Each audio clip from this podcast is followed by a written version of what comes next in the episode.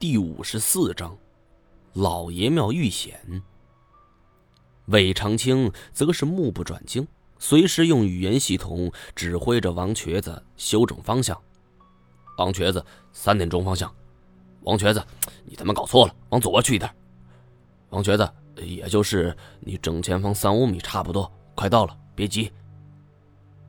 就在这时，魏长青发现了一点不对劲儿，这王瘸子。他一直站在原地没动。王瘸子，走啊！你愣着干什么？王瘸子，王瘸子。魏长青内心隐隐不安起来，他觉得王瘸子不会是出什么事儿了吧？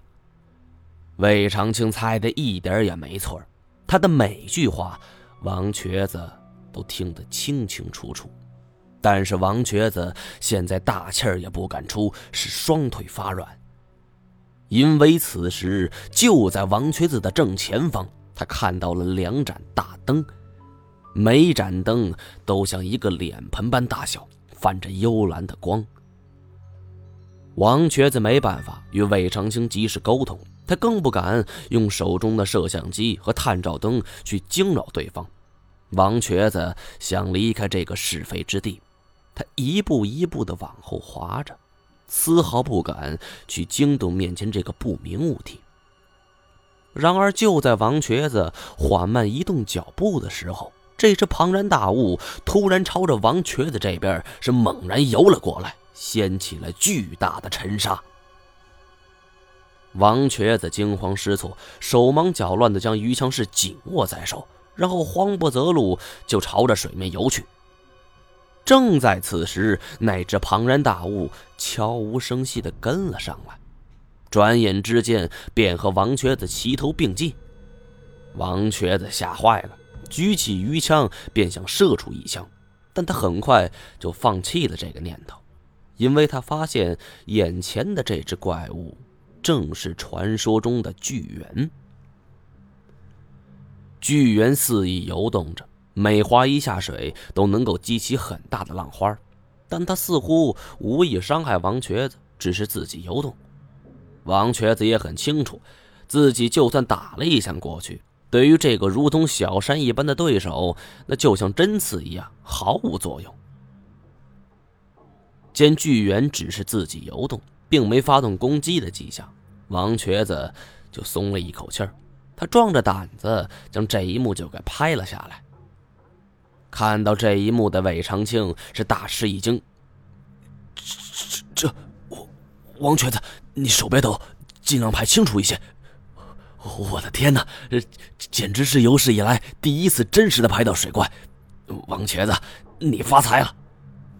不料魏长青刚说完这句话，只见画面是突然急速旋转起来。王瘸子，上来，快上来！这镜头只见是缓缓下降，就落在了水底，最后画面静止，再是最后就黑屏了。魏长青呆住了，心想：这莫不是王瘸子出事了？虽说王瘸子是魏长青的死党，但是魏长青所心疼的绝非是失去了这位故友，只是担心万一这王瘸子死了，那谁能去拿宝藏呢？难道要自己下去吗？别忘了，那下边可是有一个吃人的巨猿呢。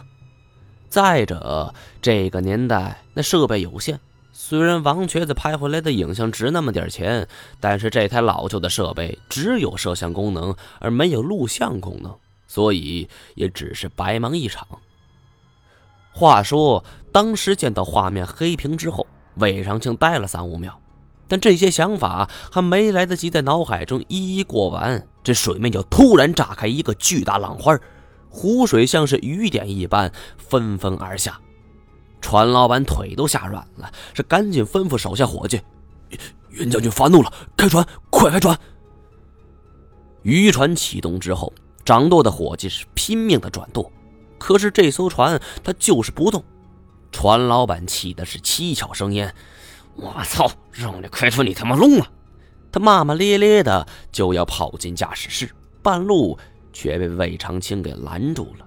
只见魏长青的白脸那变得跟他名字一个色儿啊！他伸出来一根手指头，是哆哆嗦嗦指了指船舱下方。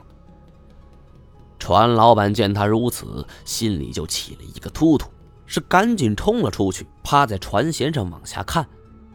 只看了一眼，他就吓得瘫软在地，口中直叫：“我的妈呀！”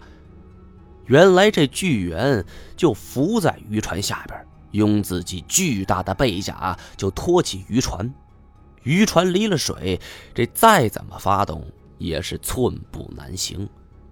有胆小的伙计见到这副场面，那顾不得三七二十一，是纵身就跳进湖水之中，拼命逃去。